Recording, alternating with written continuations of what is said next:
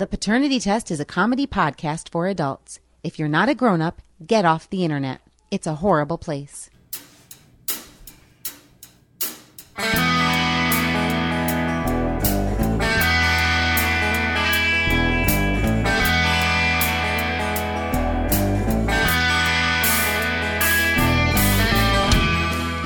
Hello and welcome to episode 64 of the Paternity Test. I'm Todd J in the Chicago suburbs. I'm Dave Engel in Syracuse, New York. I'm Joel Couple in Savannah, Georgia. And I'm Matt Baresi in Chicago. Welcome back to the podcast that has spent eight weeks locked in a house with its wife and kids and is ready to volunteer for a 12 month vaccine trial. Yeah, I think uh, it's a different kind of isolation, but it's the good kind, right? It's the good kind of isolation. I was talking to somebody today that uh, I work with that doesn't have a spouse or children. And they're like, Yeah, I just feel so alone. I'm like, trade you. What's that like? Yeah. It's so nice.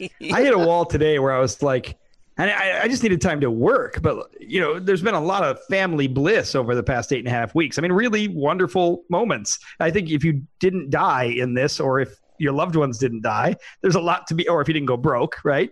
There's a lot to be said for it. But, but man, today I just hit a wall where I was like, can you guys just go for a walk for like two days, please? yeah. I have a hard time balancing all of it. Like I, I was, I've been fine in when life was normal, but now it's like I'm supposed to work from home, teach my kids, Mm-hmm. play with my kids, and also not screw up anything in front of my wife. And I can't, and I can't do all those in one single space, and and so it's been, it's been stressful. Maybe you could screw up things in front of your wife, like out in the shed or something. You'd have a, a separate space for that. I need a separate space. Well, I saw t- Twitter just announced that they're letting their employees work from home for as long as they want, not just like forever, like for the rest of the uh, you know Foreseeable history of the company. And until you know, the pandemic kills everybody. and you know, there's got to be some people who are like, you know, their wife heard it and, and she was like, "Did you hear it? That's such great news. You're going to stay home forever." And he's like, See, honey, "No, I really Well, think I got to go a- in the office." Here's a real question for all three of you. The and if you, you guys, Joel's been on the show before. He was like our fourth roommate in college, and uh, so he's he's back with us. If you're like Joel, who's Joel? You, uh, you've you've heard him on the show before. Um, he's representing the uh, the, the southern states, the Confederacy. Southern on our, on the And real, program. real quick though, Joel, you've got uh, two kids. Give us ages and whatever you want to tell us, real quick. Just a reminder. Uh, I live just outside of Savannah, Georgia, in a beautiful little town in between Hilton Head and Savannah. And I've got uh, a seven year old and a 10 year old. Wife uh, is working from home right at the moment, uh, going nuts trying to teach our kids. And um, and then I, I work in Savannah and make that commute in every day.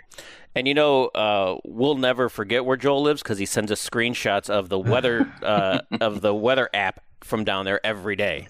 every day. And keep in mind, like Todd and I live in the like probably most famous horrible weather place in the country, which is Chicago. But Ingle Ingle's weather looks I mean makes Chicago look like Savannah, right? So there's just degrees of horrible. And every day we've got Joel Duncan on us every day. Screen caps of the weather channel, picture of the magnolia blossoms blooming or whatever the hell they do in the south.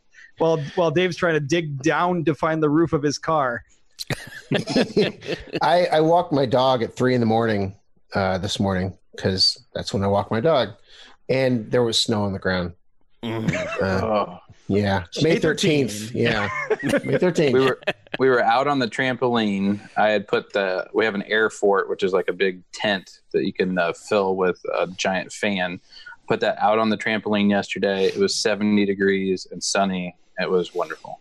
Yeah, see, Todd, you could probably uh, you got a big yard out there in uh, the western suburbs. You could probably buy a, a trampoline, and there's two days a year where you could just have a great time on it. Oh, I know. Yeah, What would you do with those forty-eight hours? that's 48 hours of the year. And then uh, and then 3 days later it gets blown out of my yard, you know, four houses down into, and tangled up with someone else's trampoline that they use 2 days a year. And then we're out trying to figure that out. But, Who are the people? I want to talk to somebody who has had the, the idea of digging out a hole in their yard and putting a trampoline in it. yeah, How you, does that- I've seen that where you I take thought of that. You t- you take the trampoline, you just dig it out like an in-ground pool and drop it in, and then That I guess- seems somehow the opposite of an of a, an above ground pool. It's like it's trashy like an above ground pool somehow Mhm. to me. Like I've got this Uh-huh. idea. I'm going to dig a big hole in my yard and put a trampoline in it. Well, you and that's still the have thing. to care for it though. Yeah, there's Right. and then what happens underneath that trampoline? Like what's Oh, going God. on under there? How many raccoons do you have living in your Uh-huh. backyard? Or snakes. or snakes or skunks? Deadly it's- molds. It's, one of those things that you see a picture of it and you think, "Oh, that's a good idea," and then in reality, though, either you need to put in way more money and work into it to make it not a disgusting. I didn't know pit. about this. An in-ground I have trampoline. seen Yeah. it. What's the benefit that you can't fly off You and don't break your fall bones? off of anything. Yeah, you don't fall off of anything. Even if Right. you got the nets. Yeah. because above ground trampolines are the equivalent of above ground pools insofar as they are just a machine of death and destruction, right? Mhm. Yeah. I, you know how many, like, how many hundreds and hundreds of pounds of dirt you're moving? You know what I mean? Like you've got to Yeah, dig. and you've got to what, put it somewhere or pay feet? somebody to take it away. And then when you're Yeah. all, then in two years when your kids outgrow the trampoline, you've got to pay someone to bring you back a whole bunch of dirt Yeah. to refill that. Trampolines like, there are there are certain uh, grown up toys that are I guess are status sym- symbols that never work out. Right? Pools are one. Right? Everybody has a pool for a little while, and then they Mhm. fill it in, or they turn it off, or they tear it down because it's way more expensive than they thought, and way more work than they thought, and the neighbor kid drowned. Right? Yeah. trampolines somebody breaks a bone every day right Yeah. um convertibles right everybody wants a convertible and they have it for like a year and they get rid of it Yeah. um what else whirlpool tubs nobody likes their whirlpool tub because it molds to some degree basements what what else are like ev- everybody wants it and everybody gets rid of it and nobody ever learns Pop up campers, sure Water yep. beds. water beds Boats. I was trying to explain water Boats. beds to my daughters. Uh, When's the last The time you've day. seen a waterbed? Does anyone? When's the last time you saw your daughters? Um, I haven't seen. I had a water bed in high school. Well, Like- I, I had one post college when I was uh, roommates. We lived across from you and Joel were living together, and Matt and I lived together. And I had a waterbed that I got off of like what was the equivalent of like Facebook Marketplace in like 2000. I don't know what. all right proto craigslist right don't know, Back yeah, alley. I don't even know how Yeah. I found it. Um, I didn't find it, but I bought it off of somebody. But yeah, and I, I did have late a waterbed. 90s ready. craigslist sugar rays list Yeah. So yeah, when I it was spent a lot of date night, you had to put waterbed, extra yeah. water in, right? And gotta fill, gotta fill They always leaked. Always.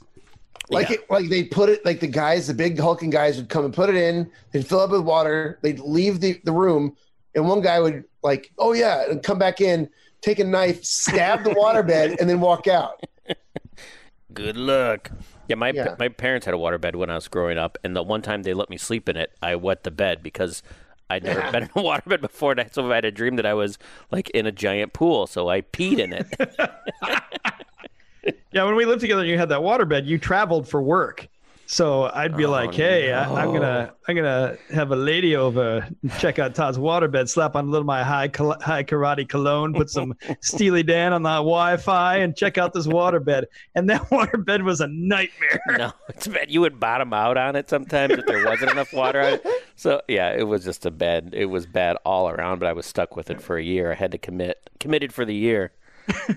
Ugh. Um, did you just throw it out or did you sell it to somebody? I have no idea what happened to it. I think I just walked away from it. I well, it was an left it in the apartment apartment. complex, so I'm sure I was able to just put it in the parking lot and someone drove by and took it. you know, that's that's everybody's apartment in that complex was furnished by other people's garbage. So, do you remember the time I set off the fire alarm there? Yes. So I, I don't. uh, Were we there?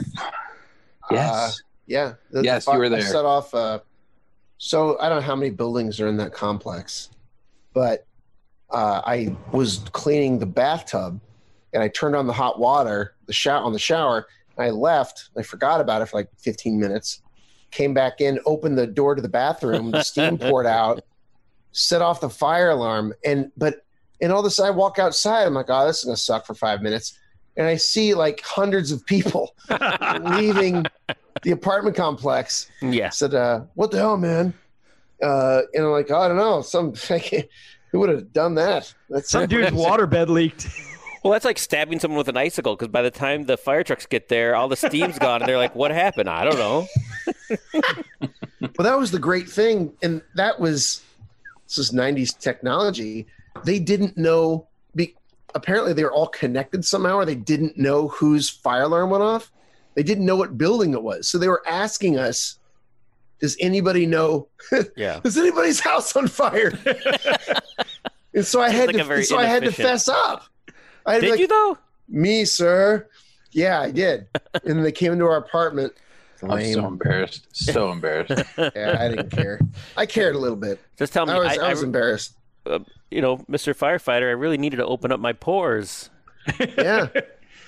everything about that that living arrangement and that's where so joel and dave lived across the hall from todd and i so we just left our left our doors unlocked and left the screen door unlocked which led to the parking lot so ingle would always pop park in the parking lot walk through our screen door at any hour of the day or night walk through our apartment and walk to his apartment which would terrify the guests that like, this kramer Yeah. dude would like just pop in It But was everything- made for a sitcom setup. It was. Oh, right? Oh, for Like, it sure. was- But everything I think about that place was like weird old technology. Like that's the last time I bought any VH- VHS tapes. Like there was like a uh, there was like a maybe it was a rental store, but they were like clearing out their VHS type tapes, and I decided that would be a great time to invest in VHS. So I had like lots of VHS. There's a waterbed. Um, we had Net Zero, we did have net zero.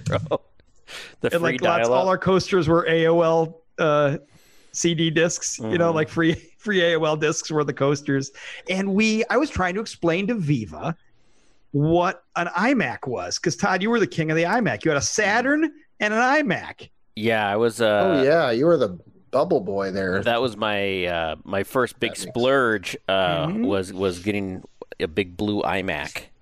We were listening to the. Uh, we had um, Alexa was playing. See, I like said the- Alexa, yeah. like 17 cylinders just lit up around my house right now. Um, was playing Rolling Stone songs, and she's like a rainbow came on. Oh yeah, and I was like, and so I I went into this old man spiel about what an iMac was and how that was the song on the commercial. And Viva was like, "What do you mean it was a giant round box? What do you mean you could buy it in different colors? Like you are that was considered a, that was considered a portable computer at the time because it was it was it had a handle Had a on handle. Yeah. it, but it was a giant tube screen, so it was still fifty pounds. nice work, Steve Jobs.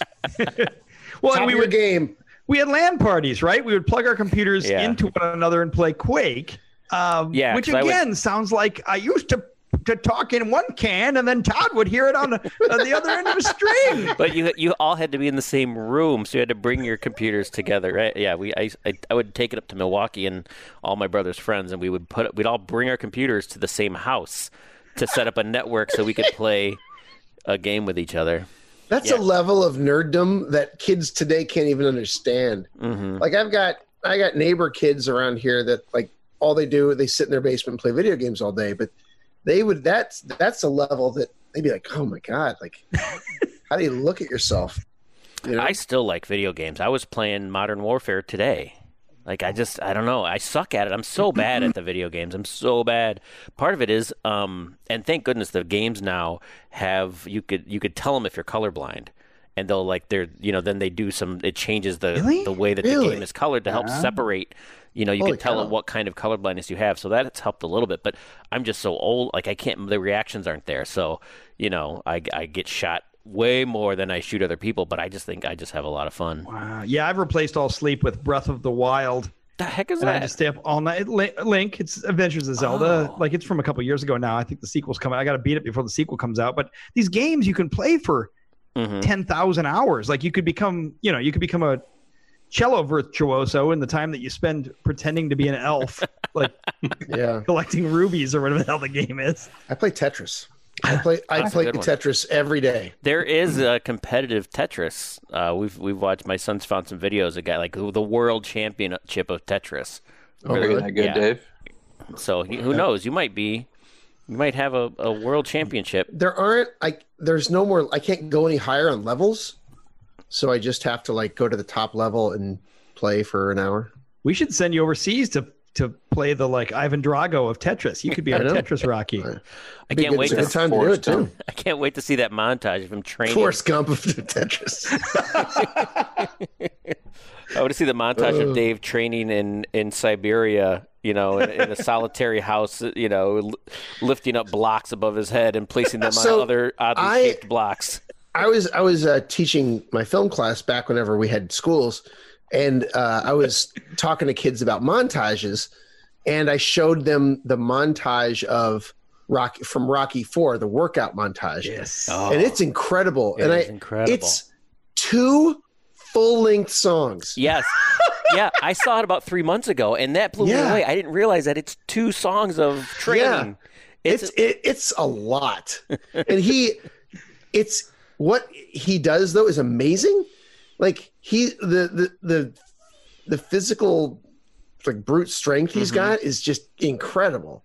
Um, So but there's one uh, song from the Russian perspective and one song from the American perspective. No, like No, I, I can't even remember anymore. Um, but Yeah. yeah, it's it's like the song's over. You're like, oh, song's over, and they're like, uh, uh hearts on fire. yeah. One song is Stan Bush and the other one is Tchaikovsky.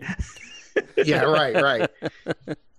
Well, he must have scaled back because it seems like by four, like the montages must have gotten to eight minutes long. But if you continued at that scale, Creed 2 would have, you know, 32 minute long montages. So we must have like scaled back down. Well, I think I think it was playing off of his Rambo stuff too, because the the getting ready to kill people montages from Rambo or The headband tying montages. yeah. Did you guys see that this week, the guy who played the mountain on Game of Thrones, Yeah, um, he is the strongest man ever. Mhm. and he's the first human to ever lift over a half ton. yeah. So I feel bad because there's a guy that lifted. He lifted what was it? I, I don't know kilos at all, so it could be a million kilos, and it would not make. any difference. He's the first one to lift over whatever he's just said, but he One only ton? lifted.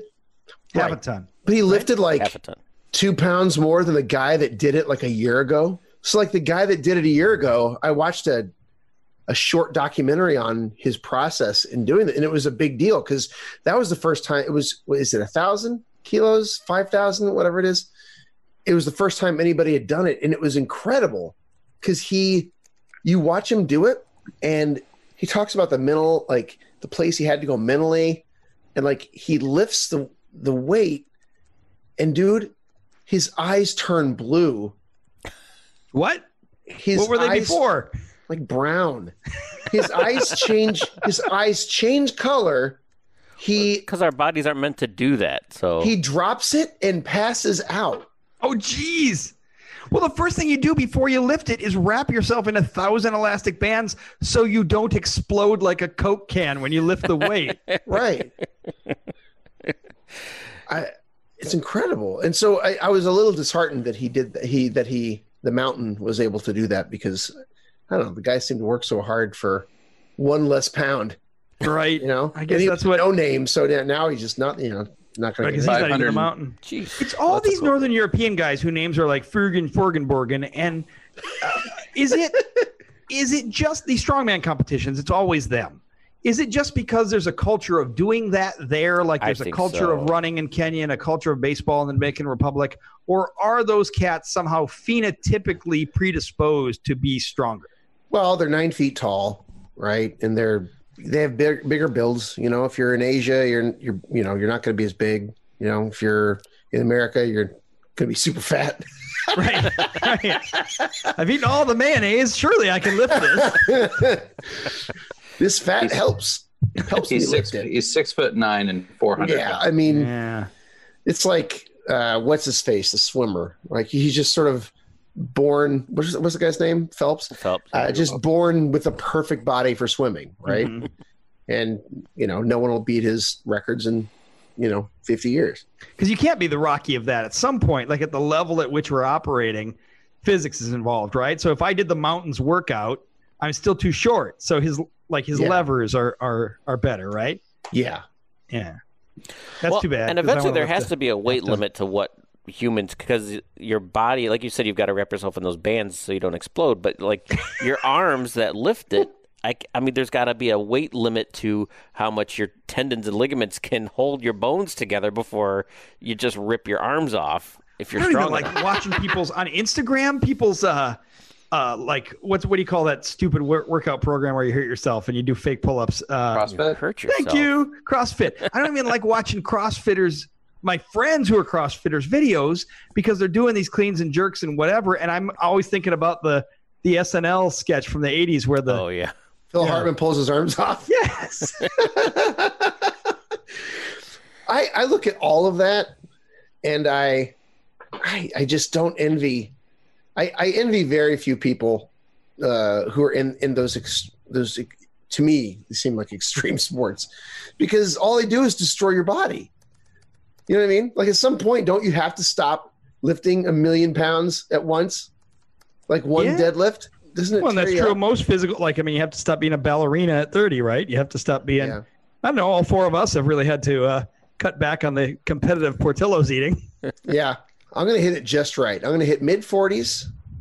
I'm gonna lose some weight, and my body is just gonna be like soft like a baby. Like all my joints are still brand new because I've never used them. my vertebrae shot though. Um, you know, all my discs have exploded. What'd you What'd you use those for? Uh, just the weight, just the Uh, weight. He's just holding himself shoveling snow. shoveling snow, digging my car out from Yeah, above. from above.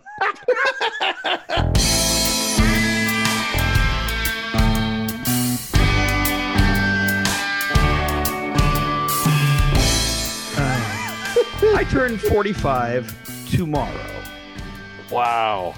Yeah. Happy birthday! Now I we think I always, was- I think for the last five years or so, we've always say you know that we're halfway dead, but I really think you are. You've you've It's you're literal lucky. now. Yeah, I mean, That's the hill, right? When you talk about over the hill, like tomorrow I will be standing at the apogee of the hill. I will Yeah. earn a Korok seed and like then I'm down the hill, right? This is it? Like I don't know. You're Italian, so you're probably gonna make it to mid 90s. Yeah, I saw my grandma this weekend. She's 95 and she looked great, sounded great, doing well. And so I'm less than halfway to there. And I, I don't know how to frame that. Like some days I'm like, well, I'm I'm less than halfway to dead. Well, I'm okay with that. pretty soon. But you- sometimes sometimes I feel like I'm new. Like sometimes I feel like I haven't been alive for that long until I look at until I think about the technology in our old apartment or I look at a baby picture of myself and it's clearly in the past. So I just I can't decide if we're old or not. Or you look, or you look at half of the population walking down the street. oh my god! right, I look at Facebook and who I went to high school with, and they're really old people. yeah, we started watching a TV show. You know, we're kind of run out of things to watch, but we started watching um, Superstore. I think uh, from the beginning because we'd never really caught onto it. It's pretty, you know, it's, it's a decent show, but the two main characters are like in their 30s and are adults, like full-grown adults. They, you know, have life experience, and through the first couple of episodes, I had assumed they were teenagers. Just based on Oh, wow. what their looks and like how much younger I thought they looked than than myself or that's depressing. and then you find out that they're yeah so it's like wait you you're you're in your 30s and I feel like you're a teenager You're a baby. how old yeah so I I, got know my period. What? it, it just makes it it makes all that seem so much farther away in terms of where we're at now age wise like when you think about well you know we're still young but but when you think about what a 20 year old is you know or a 24 year old in terms of distance and and uh and just the I don't know. So those kinds of things are what kind of shakes me into the boy. Yeah. I'm really on the downside of that slope, but at the same time, then you look at at and a lot of them are actors, so of course they can spend a ton of money on their looks. But people that are in their 70s and in no way look like it, um, and uh, and you feel like what we you know we used to think of as old, 51, 55. You know, everyone retired at 55 because you were old, and Right. Yeah, and now that's not really even considered old anymore, really. Yeah, I mean, we always joke about the about Wilford Brimley. Yeah, the Cocoon, cocoon. right? You're almost there, Matt. You can be in the reboot. I'm damn near to the to the the Brimley Cocoon line. I want to see someone play Wilford Brimley's part in Cocoon, and then also play Iron Man in the same year. actually, actually, we talked about this. Brimley, when he filmed, I think when he filmed Cocoon, he was 49. Yeah. And when uh, what's his face filmed Iron Man, he was 50. Right. Yeah. So he was an old, yeah. So there you go. So you know, he was playing an elderly man about to die, About and to he die. was younger than an action hero sex symbol. Yeah. Yeah. Amazing. Uh, I brought this up two weeks ago, and the four 20 year olds in the room said, What is cocoon? Yeah, Yeah. well, Oh, there's that. that's all you need Yeah. to know about them. So Yeah, the cultural references are, are pretty pretty dating. Well, the, the four of us got together several weeks ago, like the last possible opportunity that humans got together. The four of us got together for the first time in a number of years. Um, in Pittsburgh, Pennsylvania, I had an opera going up, and you guys were so so kind as to come out and see my show. So I think the four of us were together for the first time since Dave's wedding. i so I'm assuming we caused the global pandemic hmm in some sort of cosmic way by getting together. But when we were together, I definitely felt like we were doing well, but we were not young. Right. I, I have. A, I, I I try not to look at myself in the mirror much, and I, you know what I mean. Like I was driving my car today, and I saw like I was looking, like the way the rearview mirror was, like it just caught me from like halfway up my forehead to the top of my head, and so I could see like the recession. It was just like a. It was focused on the hairline recession. What are you talking about? You're practically the wolf boy from from Weekly World News. Well, you know, it goes. I got a five head these days. You know. I guess You've one got must, way one more get- hair than most people, you know, Yeah, than you have a right to. So I don't. You don't get to complain. I don't No, think yet. It's all I have. Driving a car, I don't know about y'all, but um, I drove a car today. I had to go to a bank. Like I had to walk into a bank, and I only have like a, a, a you know vestibule near me. did you have a mask on? I did have a mask on. Do you have to tank wear a mask? Do you have to wear a mask in Illinois? Yeah, for sure. If no you, one wears gloves here. It's you. If you have to wear a mask, if you can't maintain the six feet, is what the way it's worded. So obviously, anytime you go to a store or like a bank, um, gloves are not at all required or even. Actually, I didn't. I didn't wear uh, gloves to the bank. Although when I touched the screens and stuff, I had hand sanitizer. But I do. I go out for groceries about every ten days, and I do in fact wear latex gloves. I avoid Yeah. touching the screen with my hands by using my tongue. Then that way I don't Yeah. get my hands There you go. dirty. I use my nose, but then I wipe my hand and rub it on my mouth. But I forgot how to drive a car. I mean, I'm a notoriously bad driver anyway. But this is the longest I've gone without driving a car, with the exception of the, I guess, many years we all lived in New York. But um, I think I've lost the mojo. You've lost some skill. yeah. Well, did it make it feel like new? Like, hey, this is kind of a fun thing here. Driving a car is like it make you enjoy it, or I always thought I Did you miss enjoyed driving. I'm a country boy. I thought I enjoyed driving, but uh, of the of the benefits of this global pandemic, I would say that not not driving a car and not buying gas and not sitting in traffic, big big benefit. You get a lot of of- dead people, not so great. Not buying gas and not sitting in traffic in Chicagoland, not so bad. you get a lot of your life back that way by not having to drive everywhere. What was the traffic like? Mm, sparse for Chicago. I I read that they've been giving out tickets. Uh, they've given out like 20 tickets or something on the 405 out in LA, which is normally always bumper to bumper. But they tickets 20 or so tickets for people going over 100, yeah, and so well, because everything's be, like uh, wide open, so they they Right. feel. Then that's happened on on the highways around here too. They said they've had a lot more speeders because there's no traffic to hold them back anymore. Right. Super speeder tickets are up like 40%. Is that what they're Yeah. called on there? Super speeders? Super speeders. What's that? Over fifteen over? It's anything over 85, I guess, right? Hmm. Something like that.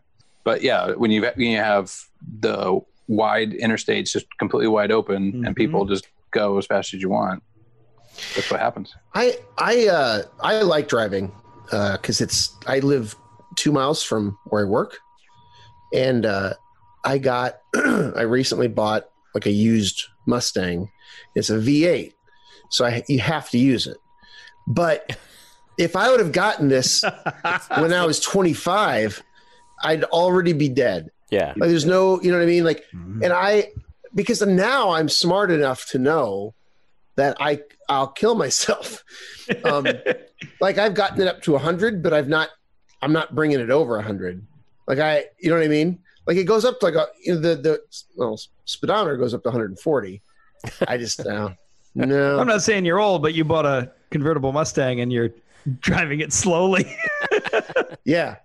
Um, it. I'm slowly reverting back to I mean, I've been in, I've I've been in cars with you where you've been like, "Oh, hey, hey, Matt, we got a rental car. Let's see if we can get it on two wheels." Yeah. yeah, I've been unkind to cars before.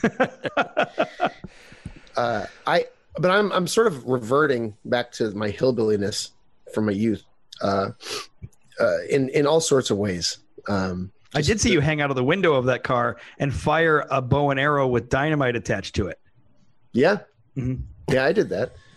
I got yelled at a cop one time because I was hanging out of a limousine window when- coming back from a Radiohead concert. Uh, I was uh, was having a Like really, out the really sunroof or out the wind side window? out the side window. I was sitting on the edge of the open window, Oh, hanging out Oh. of the limousine going down the highway, yeah.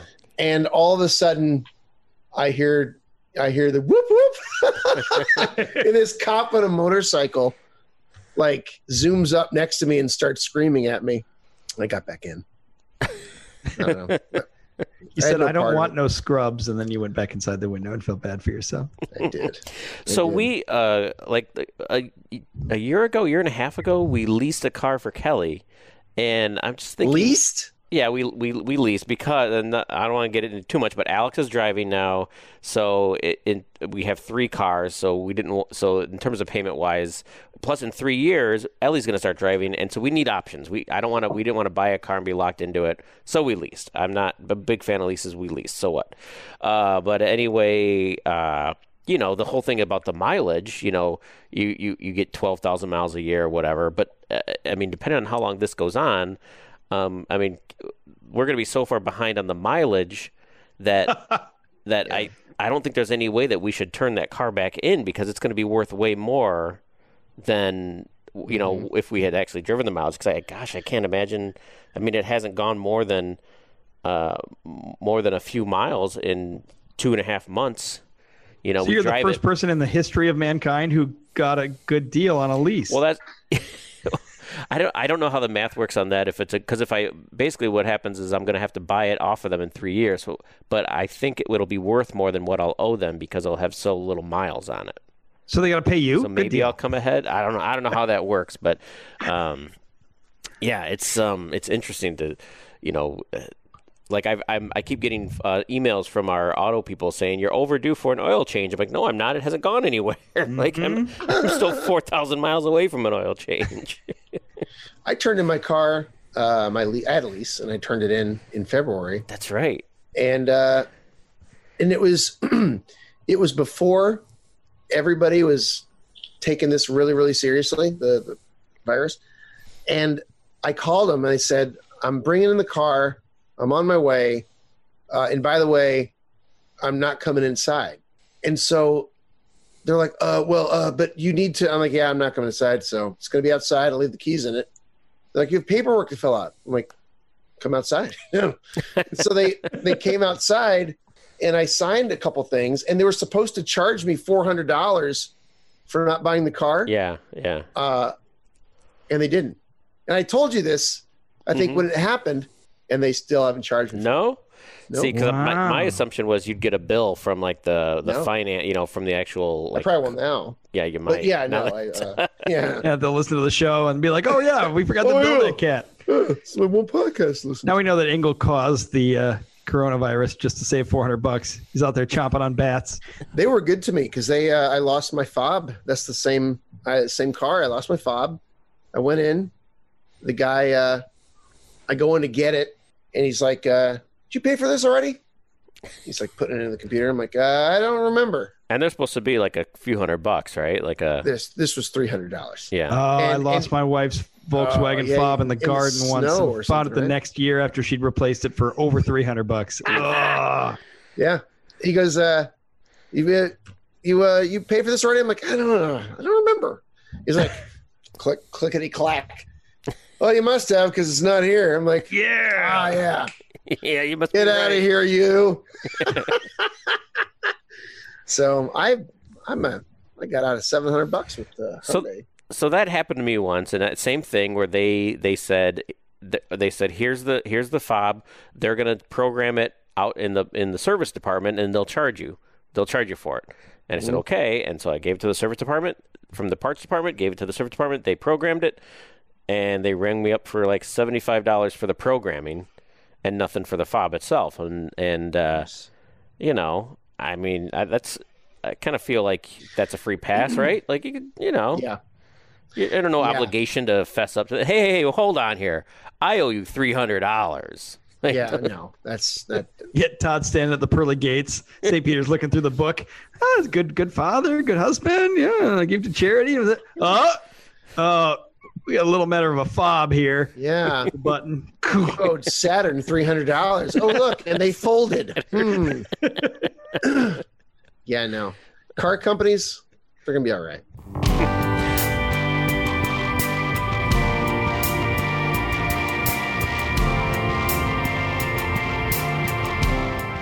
So I have a qu- so the three of you all have younger. chil- My children are 17 and 14, so I haven't had to like explain to them what's going on. They can watch the news, but your kids are on the younger side. What have you?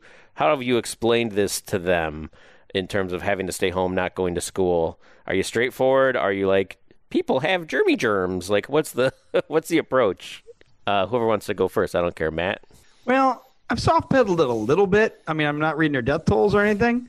Um, You mean Not you don't anymore. read you don't read her Joel texts every Joel's morning? daily texts. um, because you know she got scared. Like you know, it, we've been in this long enough that um, there's been an arc of how I think for all of us of how we feel about it. Right? There's been highs and lows. Mhm. And early on, she knew something was way wrong, and she started to get really weird about locking the doors to our Oh. place. Like she'd get out of bed and go and make sure the back door was locked, and like it wasn't a rational fear in any way, but clearly there was some major anxiety weighing on her. So I didn't want to.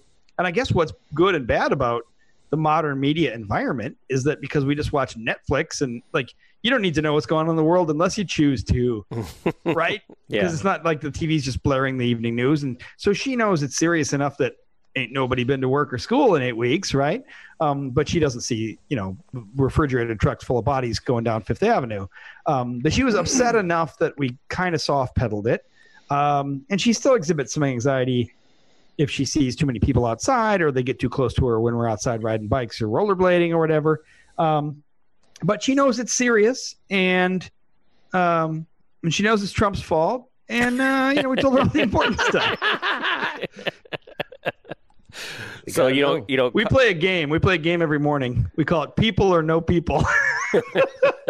we, you know, we live on a we live on a college campus, and it's it's normally outside our kitchen window is very busy. So when we all get up for breakfast, we, pulled on the window. Well, one day I said, "Hey, you think there's gonna be people outside this window or no people outside this window?" and we've said on this when she was a toddler, uh, she sang this creepy little song when she'd play.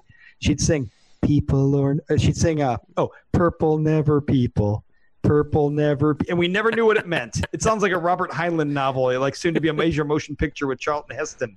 But she's, uh, so I took her tune to Purple Never People, and I said, "People or no people," and we started singing "Pur- "People or no people." We take bets as a family, and then we roll down the window and we see if there's people or no people, and then we high five. And then each week we've added dance moves and more rituals to it. And now it's like this whole like Polynesian haka. Like we've got this whole dance sequence with songs, and we we play people or no people. Um, but there was a point when I wasn't quite sure if the world was going to end or not, where I would I would make a fake smile and be like, "Show people or no people, huh?" But in my heart, I was like, "Oh God, please let there be people. Like, please, someone." Yeah, exactly. I've got three bullets in this gun. so that's us. Uh, Joel, how about you? I uh, I just keep playing Contagion for my kids over and over and over again. Um, no, they're mostly sheltered. We tell them a little bit. Uh, I did do something a couple days ago. Um, the the TV station I work for was doing like a thing for kids and like trying to you know bring awareness to you know how children are feeling and how you you know uh, what what what are children you know doing during all this? And so i videotaped them for and if you haven't done this you should do this just to like record the the situation that we're all in. But um so i, I recorded nolan for about 10 minutes. And i recorded uh, cade for about seven minutes. And we took them in and they're in a couple spots that are airing on the, on the tv station. And um Nolan had very, you know, he's kind of unfiltered at this point. As, as a seven year old, you don't, there's not a lot of Mhm. extra thinking behind it. So um, he's like, you know, there's not a lot of people going anywhere, and that's kind of weird. And, you know, like a lot of comments like that. And then, um, so then I filmed Cade, and Cade's, he's also at the age where he's starting to take a little bit from his father and ham it up a little bit. And he's like, "Yeah, nobody's doing anything. It's like uh, Who's the dad? for- me as a father. Oh. Oh, Thank you. Oh, sorry. Thank you. um, and uh, and he goes, uh, I don't know. I, well, what are you going to do, do this summer? And like, I don't know. I'll probably do stuff that like you know old people used to do, like play with marbles. and uh, so that's one of the things that, that that made it through the editing process and, and it got on air. Yes. And so, so I think it's hilarious, and some people think it's hilarious. And I told my mother, and my mother's like, "Wait, do you think that that we just played with marbles? Is that like my my mom started getting offended by it? yeah, She's it was it was it was great.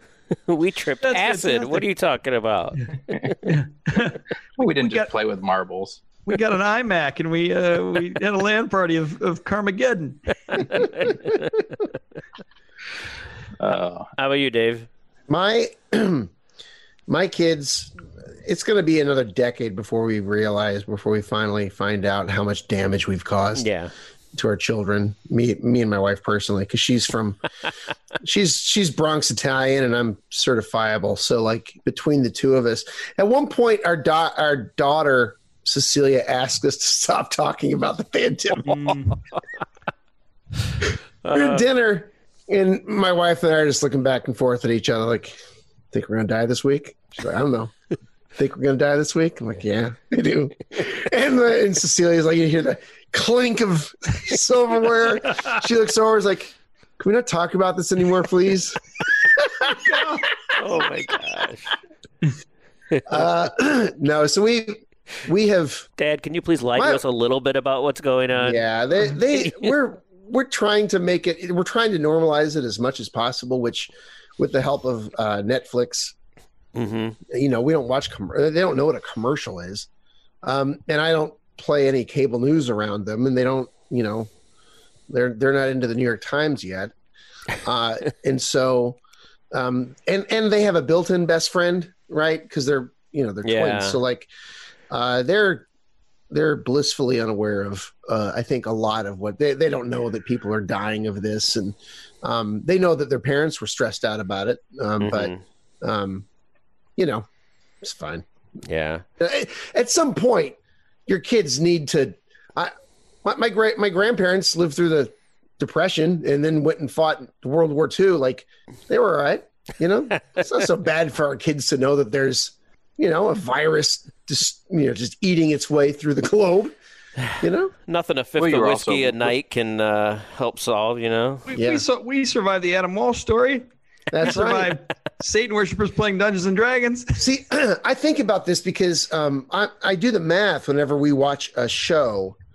You know, we'll see something about we'll we'll watch The Office with them, and a character I'll mention they're naked or something like that, or want to be naked with you know, and And how With- old are they now? Hold on. Give us some context here. Remind us of the age now. They're at uh, they're eight and a half. eight and a half. So, I think about that. All right, I was that was 1983. That's you know, I was almost watching uh, Ghostbusters in '84 and yeah. uh, Back to the Future in '85, and you know, like I don't know. I mean, it's it, I, they're getting very close to where I was when I was Mhm. seeing far much worse stuff. well, Um, PG in the '80s, like we've talked about before, was so. I, I. I'll a put on joke. a, a PG movie now, and there'll be like naked breasts in it. And it makes Yeah. how did this pass? Yeah, as we watched Goonies for the first time with with Viva with the baby the other day, and Goonies is so much more inappropriate. And then we watched National Tre- the National Treasure movies and uh, a few of the Pirates of the Caribbean movies. And Goonies, which was ostensibly a children's movie, Mhm. is so much more adult than these other movies that are ostensibly adult movies from the Mhm. last ten Yeah. or twenty years. Yeah, it it, it is kind of crazy when you think what Spielberg put out there Mhm. uh, for kids. But I, I I love it. Like I want them to watch those movies because they're way better than you know Yeah. uh, Nicolas Cage running around looking for underground constitutions. Well, if Um, you, and it's not even uh, sure. There's tons of violence. Yes, there's some racial ins- insensitivity. Not so much in Goonies, but in some some movies. Um, yes, there's swearing, but swearing. Who cares about swearing? Um, and you know, there's substance abuse. But these are all things that are easy to talk about. The thing that sticks with Viva is the abusive language towards children.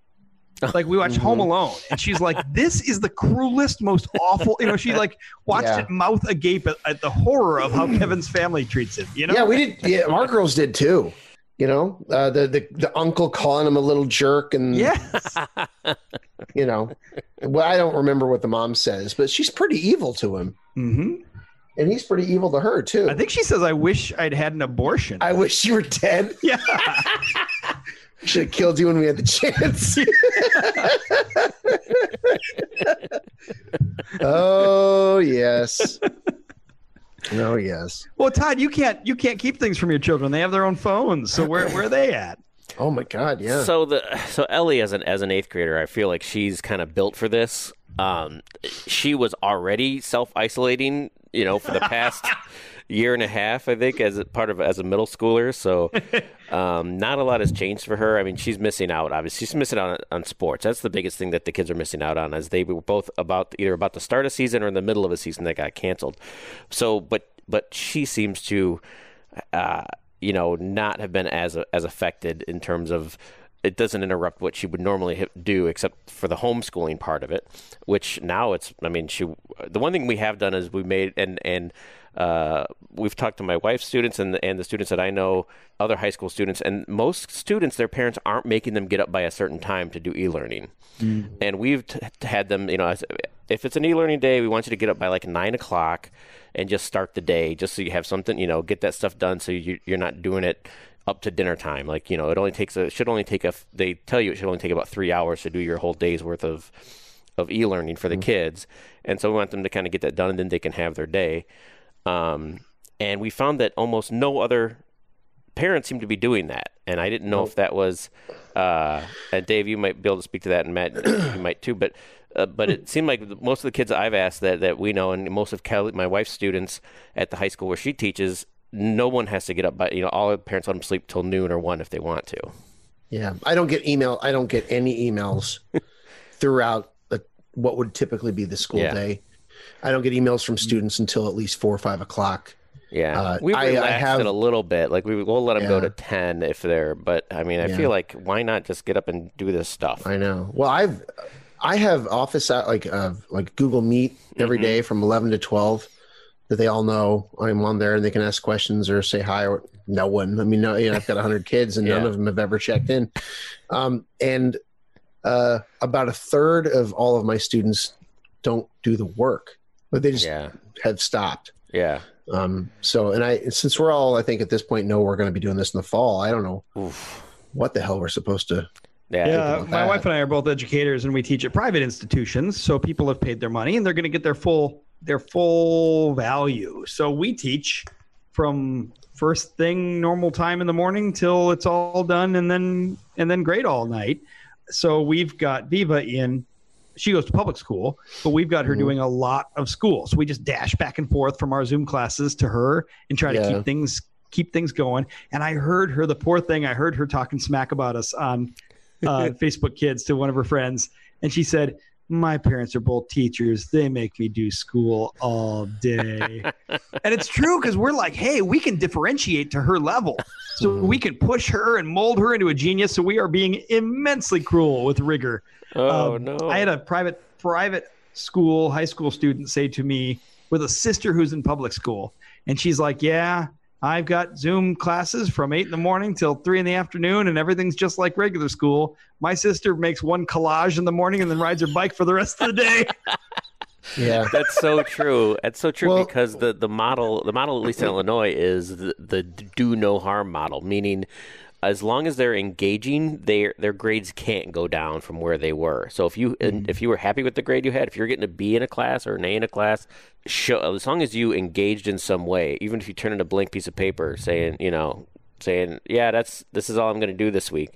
As long as that you're engaged, they they can't you know they your grades can't go down so that's that's caused a lot of kids to kind of tune out Yeah, yeah. The, the the the goal I think is to just get everybody, just to try to get everybody across the finish line. Not yeah. my goal, The fi- but I, the goal of the the district is just Yeah. to get everybody across the finish line, and then pretend none of this ever happened, right? yeah and think yeah right.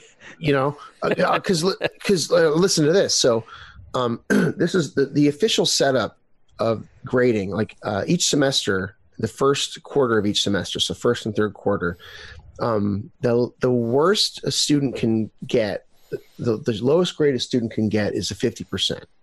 So if they do nothing, they get a fifty percent So because they don't get a zero. Right. yeah. So that, because they don't want them to then completely give up and you know do nothing second. Yeah, uh, because you could half. never.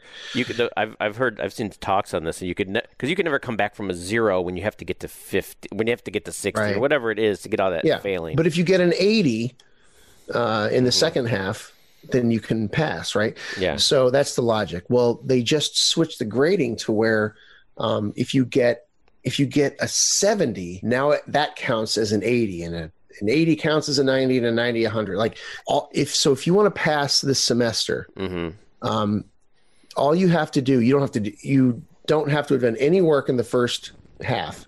Because you're at a fifty already. you're at if you 50 nothing, all you need to get is a 70% in the second uh, quarter. And you'll and you'll. and you'll pass. Yeah. 70 and you'll pass the entire semester Yeah, it's all about getting past the finish. and line, i have kids who aren't going to pass That's what's crazy. There, there's kids who still won't do it. Like they made it Yeah. so easy, and so and I- easy and they don't realize it they don't take the time to do that to crunch the numbers i'm like And there's Come on. some that are that are truly in circumstances where they they have to make Yes. a choice. They're working 40 hours a week because their parents are laid off or whatever, and so you but know those are so few Yeah, that, those are the few, right? yeah. There's Yeah. ones who are just they're just yeah they Well, there is Yeah. a there is an upside to it. I'm just being a little bit contrary now for the sake of conversation. But all four of us are in the arts slash showbiz slash entertainment slash information media, right?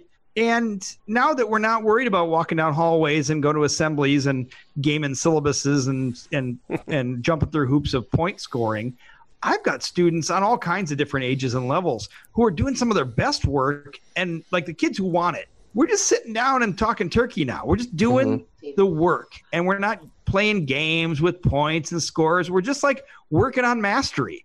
Because when when all this blew up, you look at your syllabus and you go, "What are the outcomes here? Like, what are we really trying to get to?" mhm. and let's Yeah. just figure out what we got, what we want to get to, and get to it, and quit with the numbers games.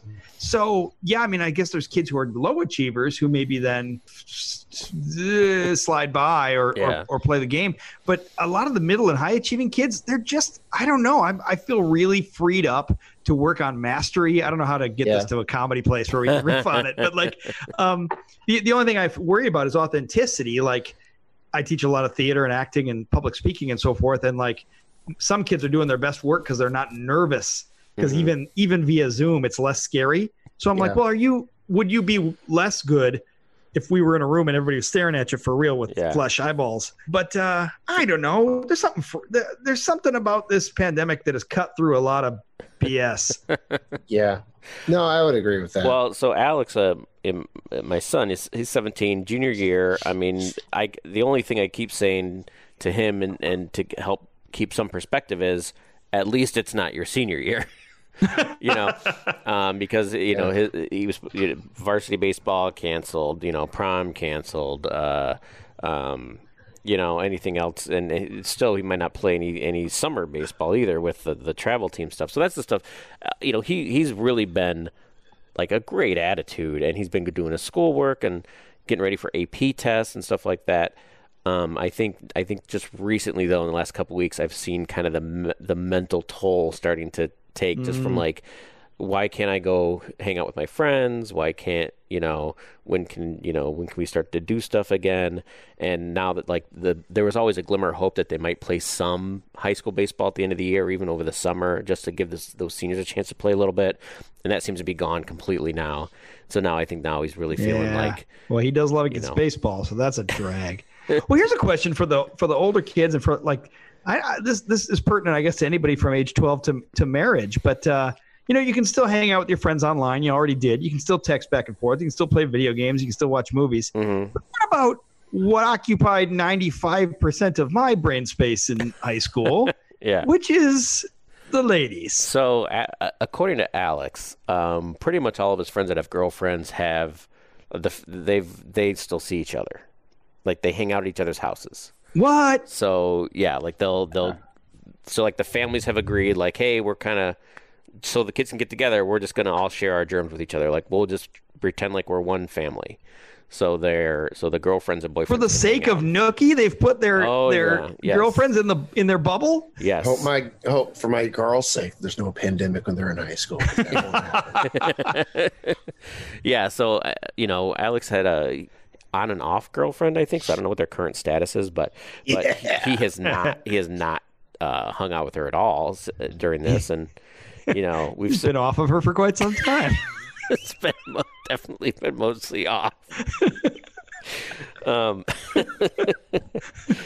so yeah, I don't, I don't know. So I mean, I think you know if this go and uh, you know obviously you know his version of of you know I'm you know getting you could you know kind of the the depression or whatever you'd call it. I wouldn't say it's all a depression or anything, but he's he's got fatigue in the same way that in the same way that that the the gun toting anti maskers are Right. uh, are uh, you know protesting and you know because they they need to get their hair cut. So um, you know that's, that's it's it's one of those it, the fatigue has set in because they've never had to deal with anything like this before where they've had to well, make so if you got the like steady girlfriend, then you can like quarantine with her. Yeah. But what about the high school, like the dating around thing? The thing where on Yeah, Friday you go to the uh, another school's football team and you Yeah. game and you meet a No, cheerleader and they're just missing out on all that. So for Yeah. Alex had a so before this girlfriend, there was another girlfriend that he met, and I didn't know. There's something we haven't talked about uh, uh, because we haven't done this in a while. But apparently, people, uh, teenagers, will just hook up through Instagram. Like someone follow, like through degrees of separation. Like someone who follows someone, a friend of someone, Okay.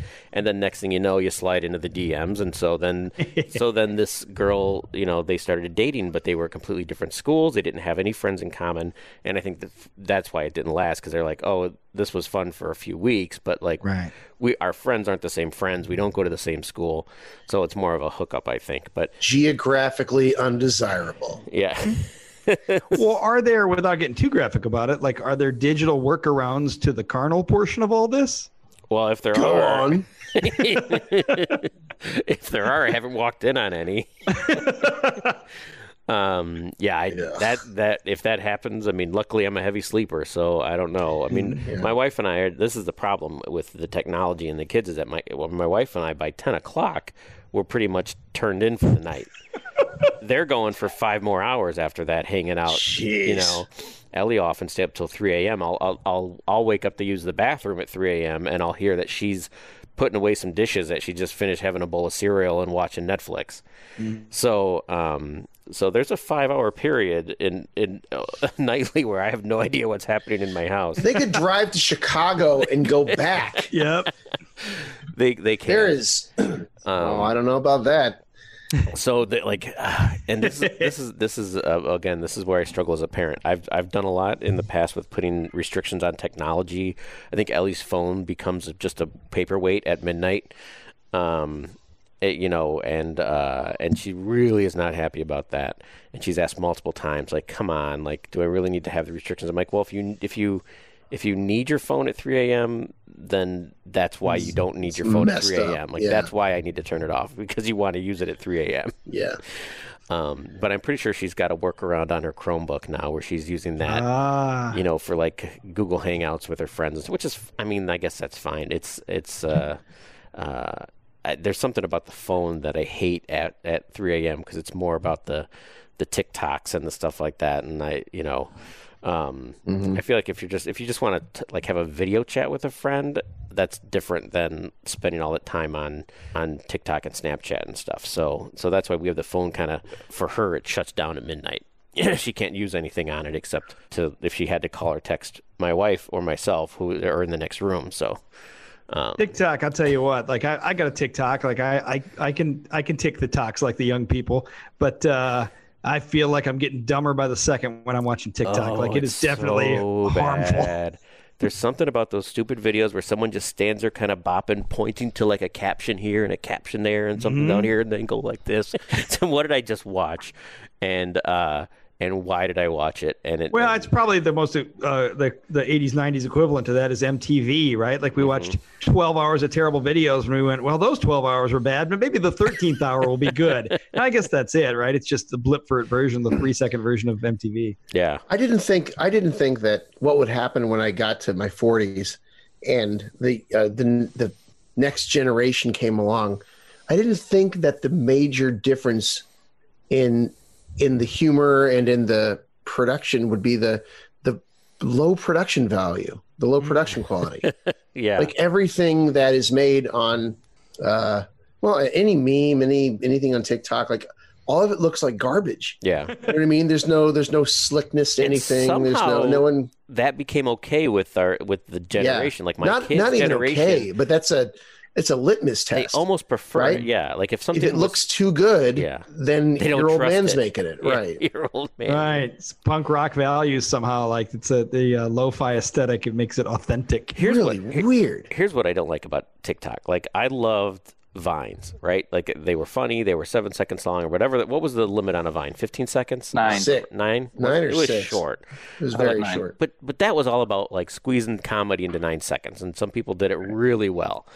Um, if you do the thing where you're just scrolling through TikTok and those, you know, the for you ones or whatever when you first go on it, and then you know they're trying to do dances, they're trying to be fun, and then you see one that's like all about uh, like sexual abuse thrown in there. I'm like, what? God. Now what? Like, yeah, it's like a TikTok about what happened to you when you were 13. Like, no, that's not. Like, and and so that's what disturbs me about it is that it's you're not going there just. It's not like entertainment. It's trauma. Yeah. Yeah. We were watching TikTok for for the dances. And uh and so we're dancing, we're looking at TikToks, we're planning TikTok dances. I turn to put something in the refrigerator. I turn back around and Viva's crying. And I'm like, oh God, like who touched you, right? And she says, Daddy, look. And she holds up this vine and it's Eric Vine. See, there you go. See? This TikTok. And it's got a caption and it says, This mother gazelle sacrificed herself to alligators to save her baby. And I'm like, what is this maudlin garbage? Right? Yeah. It is a lot of that God. stuff on there. About every, I'd say about uh, one out of every ten, so about ten percent of it is just so depressing and and yeah. So like I, I can't imagine what. i've not seen any depressing ones really. You just got to scroll No. through. Like just keep I gotta get on flipping up and you'll see There's a lot of ris- there's a lot of risque stuff on there, yeah. Mm, yeah and uh, yeah, so like I'll look at something and then my kids come in the room. I'm like, wait a minute, I can't be watching this. So, Yeah. and that's one of those things where, like, I, I can't, I, I can't shelter the kids from everything that's out there. So I know that they've seen way more than you know, uh, you know what I'd prefer. But at the same time, I know what, what I what I had. Well, seen you're trying to do. age. You're trying to figure out the differential there, like Yeah. where you're like, okay, what kids need naughty things to Yeah. help them grow, right? Yeah, that's And, part like, of things that. Yeah, that's definitely part of that. Is you need They to need see. things that make us feel uncomfortable so Yeah. they can come into their own. So, to what degree is this just Madonna singing like a virgin? Like, what's Yeah. the line? Like, Yeah. where am I being a fusty old Whereas weirdo? it's and the same as us do I need finding to- dirty magazines in the forest preserve. Yes. You know, that's the equivalent of it, except they get it delivered. They don't have to work for it. You know, yeah, they don't We have to had go find a to find earn a it. find an oil drum in the woods. Like, right they just have to log into the chip that's in their head Yeah, so um, uh, yeah, it's it's it's uh, I, it's it's a battle with my daughter at least to to keep some restrictions on there, and and I guess I'm not, you know, I'm not winning any popularity contests, but I'm not supposed to, I guess, but do you ever say don't go to bed at 3 a.m yeah. or like yeah And I get she the- just refuses to She's she's like I'm not tired, like, but if you just lay there long enough, you'll fall asleep. I not promise. tired You're not using enough drugs. Well, maybe I need to start waking her up at like 6 a.m. till she ha- till go. she's so tired that she'll fall asleep. Yeah, Part of but it she'll, is she'll nap during the day though, won't she? uh, No, she really is not a napper. Alex can nap during the day. Oh. She will not. She's pretty good. She doesn't nap. Now, part of it is she she's she used to have volleyball four days a week, and she was exhausted, and she'd go to sleep earlier because she was tired. And now that's all gone, and so she's just got really nothing that you know wears her down during the day. So you need to introduce manual labor. You go. Well, yeah, Yeah. I think. Uh, you need to. You need to have her dig a below ground trampoline. that's right she maybe, but uh, but they'll never. The trampoline will never show up. We're just gonna keep digging the hole. yeah now it's Just keep Any digging day the now. hole. Going. Yep, it's coming. Yeah. But I think we needed. I think we got to scrape off another three inches of that dirt there. i say seven feet make it eight